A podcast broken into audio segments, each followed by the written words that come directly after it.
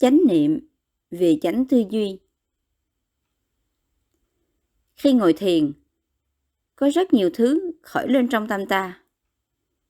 Chúng ta có thể nghe tiếng động, cảm thấy ngứa ngáy và suy nghĩ về rất nhiều việc.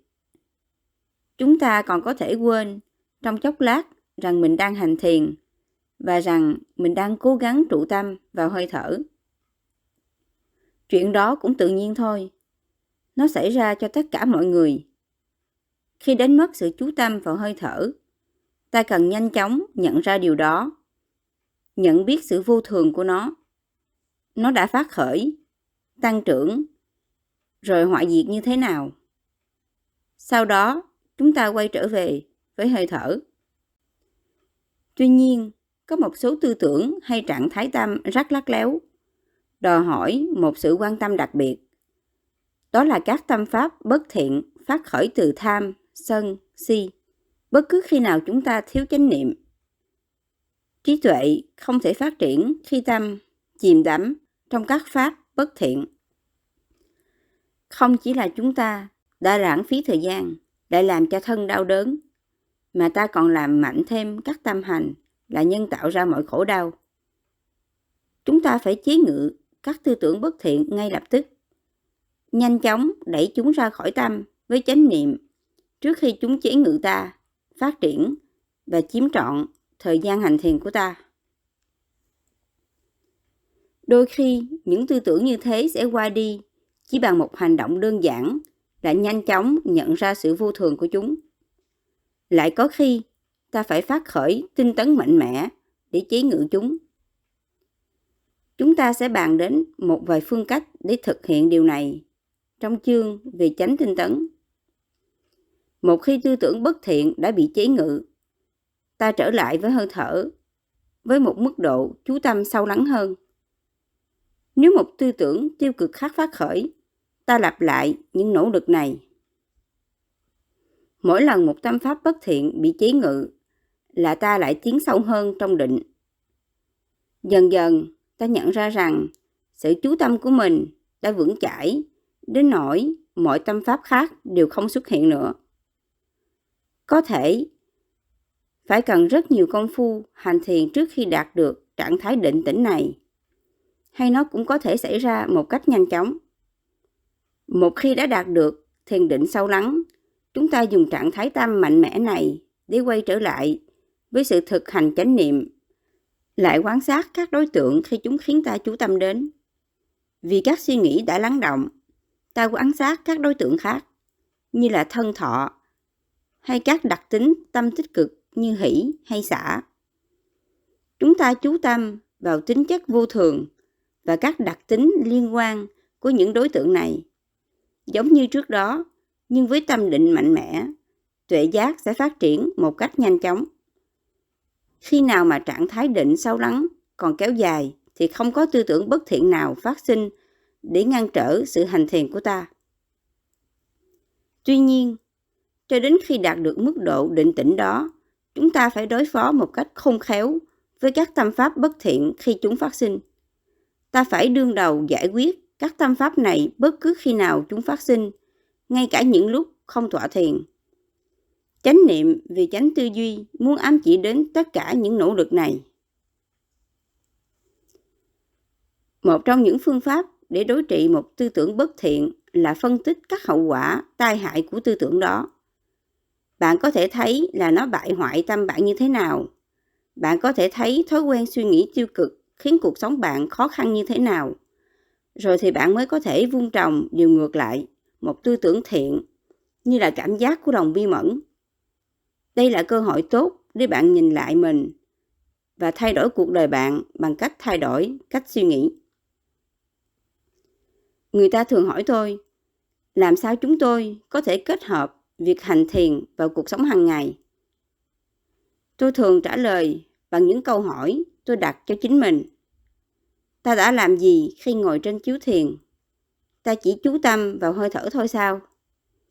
Nếu đó là tất cả những gì bạn làm, thì bạn đang sống hai cuộc sống khác nhau, cuộc sống trên gối thiền và cuộc sống bình thường hàng ngày có rất nhiều việc phải làm khi bạn hành thiền cũng những trạng thái tâm uế nhiễm tạo ra bao vấn đề trong cuộc sống đời thường của ta. Tham lam, sợ hãi, sân hận, ganh tị, tự trách. Chúng cũng có mặt khi ta hành thiền.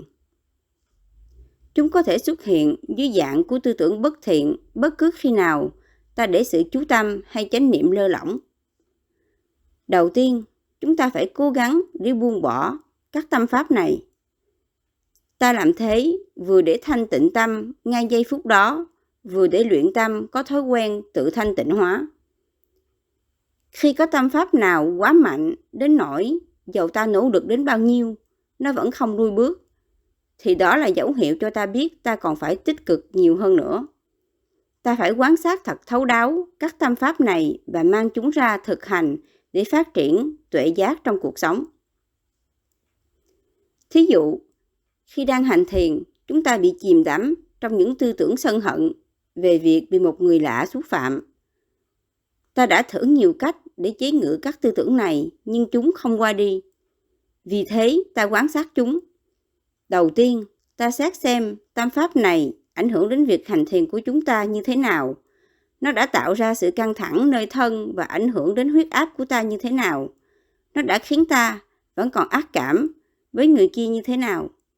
Ta nhận thấy rằng những tư tưởng sân hận đó không tốt vì chúng tổn hại ta, ảnh hưởng xấu đến tâm ta đến nỗi ta có thể làm hại người khác. Kế tiếp, có thể ta sẽ nghĩ về việc nếu người khác biết ta đang suy nghĩ gì thì thật đáng xấu hổ làm sao. Và ta phát khởi một cảm giác xấu hổ vì đã để những tư tưởng như thế làm chủ tâm ta. Phương cách quan sát này thường tạo ra đủ không gian để giải thoát tâm khỏi các trạng thái tiêu cực. Một khi tâm đã lắng động, ta có thể quan sát ý nghĩ của mình một cách sâu lắng hơn. Quán tưởng về nguyên nhân tạo ra chúng.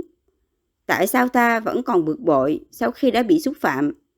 Ta tự hỏi, tôi bám víu vào điều gì khiến sự xúc phạm đó cứ hằng trong tâm trí? Chúng ta có thể khám phá ra rằng nguyên nhân chính là một điều gì đó đã xảy ra trong quá khứ, không liên quan gì đến sự xúc phạm trong hiện tại. Kế tiếp ta nghĩ, thôi được, đúng là người đó đã xúc phạm ta, nhưng ta đã làm gì khiến anh ta nổi giận? Có phải là ta quá vội vã hay quá tham lam, quá cao ngạo? Có thể ta không có ác ý, nhưng ta biết trước đây ta đã từng làm người khác bực mình như thế. Lần sau, ta sẽ cư xử tốt hơn. Như vậy, do quán tưởng về các động lực và hành động bất thiện của mình, chúng ta quyết tâm sửa đổi. Một khi đã thấy được phần đổi của mình trong sự xung đột này, ta có thể phát khởi tâm từ bi đối với người đã rất đau khổ, đến nỗi anh ta cần phải trả đũa lại bằng cách xúc phạm ta. Phương cách tự quán sát này là một phần rất quan trọng trong việc hành thiền. Trước khi đạt đến giác ngộ, chính Đức Phật cũng đã thực hành bằng cách này. Sử dụng các tâm pháp uế nhiễm như là một phương tiện để nhìn vào nội tâm và sửa đổi lỗi lầm. Khi tọa thiền trong rừng trước khi giác ngộ, Đức Phật đã tự nhủ, tôi có khuyết điểm này, tôi đã làm điều kia trong quá khứ, từ nay trở đi, hành động của tôi phải khác đi. Bạn cũng có thể làm như thế. Nếu bạn nhớ lại một trường hợp nào đó khi bạn nói lời cọc cằn với một em bé và nhận thấy trong đôi mắt em sự tổn thương, hoang mang, bạn có thể sửa đổi bằng cách xin lỗi và trong tương lai cố gắng nói năng dịu dàng hơn. Hoặc bạn có thể nhớ lại một cuộc trao đổi khi bạn cố bám giữ lấy quan điểm sai lầm của mình một cách ngoan cố thì lần sau hãy quyết tâm buông bỏ sự bám víu một cách nhẹ nhàng. Nếu một ham muốn phát sinh gia dẳng như là muốn ăn kem hay muốn mua một đĩa CD mới, bạn cũng có thể dùng cơ hội này để vun trồng điều ngược lại. Đó là tâm bố thí. Bạn có thể nghĩ, thật sự tôi chưa cần ngay bây giờ. Tôi có thể buông xả ham muốn này. Nếu bạn là người có tấm lòng rộng rãi, cởi mở, thì dần dần sự ham muốn dục lạc đó sẽ giảm dần. Lúc đó, bạn có thể nhận ra những ham muốn của mình nhỏ mọn hay đầy chấp ngã như thế nào. Thực hành như thế bạn sẽ hiểu về bản chất của tham ái hơn. Sau khi dùng sự hiểu biết mới mẻ này để sửa đổi cách suy nghĩ của bạn, hãy trở về với hơi thở Một phương cách hữu hiệu khác nữa là khi tư tưởng của bạn quay cuồng không kiểm soát được và tâm bạn đầy đau khổ, bồn chồn, lo âu là dùng chính cái khổ của bạn để vuông trồng các tâm pháp thiện của tâm từ bi. Thấy được cái khổ trong tâm, bạn quán tưởng xem nỗi khổ này ảnh hưởng đến người khác như thế nào. Hoàn cảnh này không chỉ có tôi là phải chịu, mọi người cũng đã trải qua và hiện giờ còn có nhiều người đang khổ hơn tôi nữa. Một thiền sinh đã kể rằng có lần anh cảm thấy rất đổi buồn nản. Một ngày kia, đang đi một mình trong công viên, anh nhìn thấy một mảnh giấy báo. Anh lượm lên và đọc về câu chuyện của một người đang bước đi trong vô vàng đau đớn vì anh ta chỉ có một chiếc giày. Khi anh lê bước, bàn chân trần của anh lạnh cống, nứt nẻ. Người đàn ông chỉ có một chiếc giày, đi ngang qua một người chỉ có một chân. Lòng biết ơn tràn ngập trái tim anh. Ít nhất tôi cũng còn cả hai chân. Người đàn ông tự nhủ và nỗi khổ của anh biến mất. Đọc câu chuyện này, người thiền sinh đó cảm thấy một làn sóng của lòng bi mẫn dâng tràn cho những người đang đau khổ hơn anh và mọi buồn nản biến mất. Bạn cũng có thể sử dụng một phương cách tương tự bất cứ khi nào những tư tưởng khổ đau, sân hận, khổ não tràn đầy trong tâm bạn. Chỉ cần dừng lại và tự hỏi mình, tại sao tôi phải than vang? Đầu óc tôi vẫn còn hoạt động, tôi vẫn còn tất cả các giác quan. Tôi được biết đến giáo lý và có thời gian cũng như một nơi chốn để hành thiền. So với nhiều người trên thế giới, tôi sống một cách đầy đủ. Hàng triệu người không có nhà, không thực phẩm, không hy vọng. Thay vì cảm thấy đau khổ, hãy để tôi vun trồng tâm từ bi cho những người này. Tâm từ bi làm lắng dịu sự suy nghĩ của ta để ta có thể trở về với hơi thở, với một tâm an định và vững chãi hơn. Phương cách tu tập này không chỉ dành cho những thời khóa ngồi thiền nghiêm túc. Khi tọa thiền chúng ta làm gì thì ta cũng phải làm như thế trong từng giây phút khác. Ta mang sự rèn luyện về chánh niệm vào cuộc sống hàng ngày và ứng dụng nó trong mọi trường hợp. Trên xe buýt, ở sở làm, lúc bệnh tật, khi khỏe mạnh. Nếu không, thì ngồi trên gối thiền hàng giờ liệu có ích lợi gì? Phải dùng mọi nỗ lực để tránh hay buông bỏ những trạng thái tâm bất thiện và khuyến khích tâm pháp thiện, giống như khi bạn đang hành thiền. Thực hành bằng cách này ngoài những lúc tọa thiền là một thử thách mạnh mẽ, vì mỗi ngày mang đến cho chúng ta không biết bao nhiêu cơ hội để lãng quên do những hành động tham, sân, si đối với những điều mắt thấy tai nghe. Thí dụ, bạn đang đi mua sắm ở một thương xá và thấy vài món hàng rất đẹp mắt trong các cửa tiệm. Do tâm chưa được rèn luyện, bạn không thể rời mắt đi chỗ khác. Bạn bước vào tiệm và ngắm nghía món đồ. Bạn cảm thấy bạn không thể bước trở ra khỏi tiệm mà không mua một hay hai món đồ. Có thể bạn không mang theo tiền, nhưng bạn có thể tín dụng, nên bạn vẫn mua hàng. Để thực hành tránh tư duy, bạn phải tự dừng lại trong quá trình này giống như bạn vẫn làm khi nhận ra một tư tưởng bất thiện lúc tọa thiền. Trước hết, hãy kiểm soát và xác định tư tưởng, cảm giác của bạn. Hãy tự hỏi có phải do lòng tham, sợ hãi hay sự thiếu tự tin khiến bạn phải mua sắm một cách không cần thiết. Rồi hãy lý luận với bản thân. Tôi dùng thẻ để trả tiền, tôi có thực sự muốn mang thêm nợ không? Ngay nếu như bạn có rất nhiều tiền, cũng rất quan trọng để thanh lọc sự tham đắm khỏi quá trình tư duy của bạn. Hãy tự hỏi, món đồ này có cần thiết không? Hay tôi mua nó vì lý do gì khác? Có phải tôi chỉ muốn gây ấn tượng với người khác? Không phải là tôi đã có một vài thứ tương tự đang nằm đóng bụi trong học tủ sao? Bạn cũng có thể hỏi, có cách nào sử dụng tiền này tốt hơn để giúp người khác được không? Nếu bạn không chắc chắn về động lực của mình, có lẽ vì lòng tham và nhu cầu trộn lẫn vào nhau hay vì lòng ham muốn quá thôi thúc hãy tự hỏi bạn có cần phải mua ngay không tôi có thể bỏ qua bây giờ và trở lại tuần tới không tôi có thể nhờ cô bán hàng giữ món đồ đó trong khi tôi suy nghĩ lại không cách lý luận này áp dụng một cách khéo léo những thói quen tốt mà chúng ta đã rèn luyện được trên chiếu thiền những sự rèn luyện như thế chắc chắn sẽ rất hữu ích khi ta phải đối đầu với những thử thách khó khăn hơn.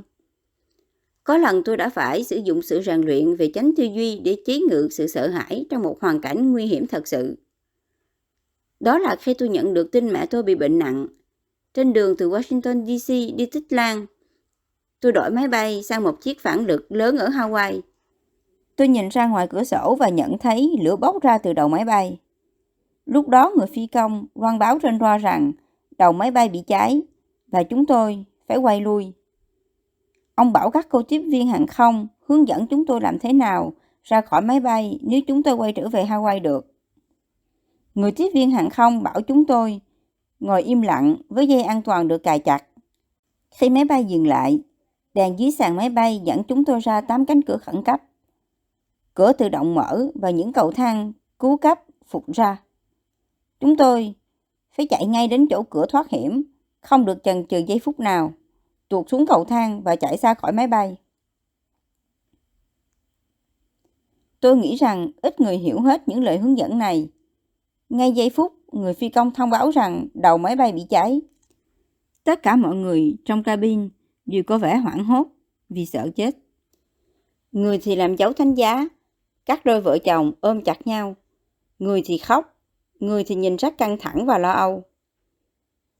Tôi đã nghĩ, nếu đây là lúc tôi phải chết, thì cách gì tôi cũng chết, dầu tôi có sợ hay không. Vì thế, tôi phải giữ cho tâm thật an tĩnh. Trước hết, tôi hồi tưởng đến những tri thức về cái chết là gì. Tôi coi cái chết là điều không thể tránh.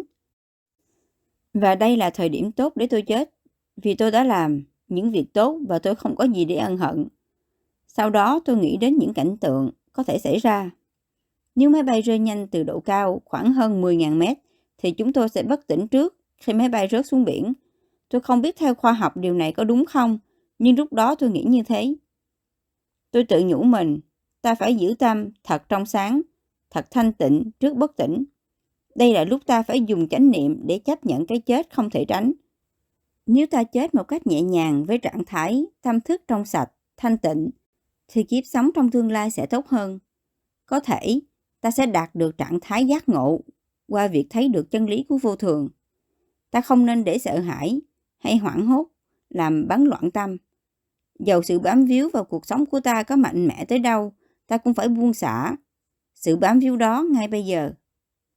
Như vậy là tôi đã nỗ lực để cản trở bất cứ trạng thái tâm bất thiện nào có thể phát sinh khi đối diện với cái chết và khuyến khích những trạng thái tâm tích cực phát sinh. Có thể tôi quá kinh ngạc để cảm thấy sợ hãi nên tôi không cảm thấy sợ. Tôi thật sự thích thú ngắm nhìn ngọn lửa bốc lên từ đầu máy bay ở độ cao hơn 11.000 mét. Ngọn lửa có màu xanh, vàng và đỏ. Rất ít khi bạn thấy được một ngọn lửa xanh như vậy. Đôi khi chúng bùng phát, đôi khi chúng rụi tàn. Trong chúng giống như pháo hoa. Trong khi tôi tận hưởng sự kiện này, khoảng 300 người khác trên máy bay đang vô cùng đau khổ. Thỉnh thoảng, tôi quan sát các vị hành khách khác và có thể thấy những khổ đau mà họ phải chịu khi nghĩ đến cái chết. Họ có vẻ như đã chết trước khi thực sự tắt thở. Tuy nhiên, tôi để ý rằng các em nhỏ hình như không bị ảnh hưởng. Chúng vẫn cười giỡn như trước khi có cuộc hỗn loạn xảy ra. Tôi nghĩ, hãy thử đặt mình vào chỗ của chúng, với tâm như trẻ con. Chúng tôi đến được Hawaii và máy bay đáp xuống trong tình trạng khẩn cấp. Chúng tôi ra bàn cửa khẩn cấp như đã được hướng dẫn, tuột xuống cầu phao. Đó là một kinh nghiệm hoàn toàn mới đối với tôi. Có thể mọi người khác trên máy bay đều ít nhất có lần chơi cầu tuột khi còn nhỏ, nhưng tôi chẳng bao giờ có được điều đó ở trong ngôi làng nghèo khó nơi tôi lớn lên. Do đó, cho tới lúc cuối tai nạn, tôi vẫn còn hào hứng. Tóm lược về chánh tư duy. Như chúng ta đã nhận biết, hành trình trên con đường đưa đến hạnh phúc của Đức Phật đòi hỏi ta phải áp dụng vào cuộc sống thực tại mọi bước trong bát chánh đạo. Chúng ta cần có đối tượng để nhận lãnh những món quà hào phóng của ta. Chúng ta cần có bạn cũng như kẻ thù để khơi động tình bằng hữu. Chúng ta cần những con người đau khổ để phát triển lòng nhân ái của ta. Xã hội loài người cung cấp cho ta môi trường hoàn hảo để thử nghiệm những điểm chính yếu của chánh tư duy. Khi chánh kiến đã được phát triển, chánh tư duy sẽ tự nhiên tiếp nối theo sau. Tư duy có thể khiến chúng ta hạnh phúc hay đau khổ. Đức Phật đã hướng chúng ta đến ba tư tưởng thiện xảo, buông xả hay bố thí trong ý nghĩa cao thượng nhất, tình thương yêu và tâm từ bi. Hãy bắt đầu thực hành bố thí bằng cách cho đi những của cải vật chất. Bám víu vào bất cứ điều gì, sắc, thọ, tưởng, hành hay thức đều đem lại đau khổ. Khi tâm sợ hãi phát sinh, hãy quan sát nó phát triển rồi qua đi như thế nào. Tình thương yêu là cảm giác của sự tương quan với tất cả mọi chúng sanh và là ước muốn chân thành, mong tất cả được hạnh phúc, tạo ra những ảnh hưởng rất sâu đậm. Sân hận cuối cùng sẽ gây tổn hại cho ta nhiều hơn người khiến ta nổi sân. Hãy rèn luyện để chế ngự cơn giận của mình. Chánh niệm có thể giúp chúng ta giảm thiểu và dần dần đoạn diệt sân hận. Lòng bi mẫn, tâm từ bi là một cảm giác rung động trong lòng khi thấy người khác đau khổ, cộng với ước muốn giải thoát nỗi khổ cho họ. Phát khởi tâm từ bi đối với bản thân, với cha mẹ, con cái và người phối ngẫu sẽ giúp bạn an tĩnh và làm êm dịu trái tim bạn. Trong lúc tọa thiền, nếu có những tâm pháp bất thiện phát sinh, thì chúng sẽ nhanh chóng qua đi nếu bạn chỉ chủ tâm đến tính chất vô thường của chúng. Nếu dòng tư tưởng tiêu cực vẫn lãng vãng trong tâm, dầu chúng ta đã cố gắng hết sức, thì đó là dấu hiệu để chúng ta quan sát nó thấu đáo hơn, để phát triển tuệ giác đối với các thói quen hàng ngày. Quán tưởng về những tâm pháp bất thiện là một phần quan trọng trong sự hành thiền. Thực hành chánh tư duy khi ngồi thiền có thể giúp chúng ta kiểm soát được sự sợ hãi, sân hận và tham luyến trong cuộc sống đời thường.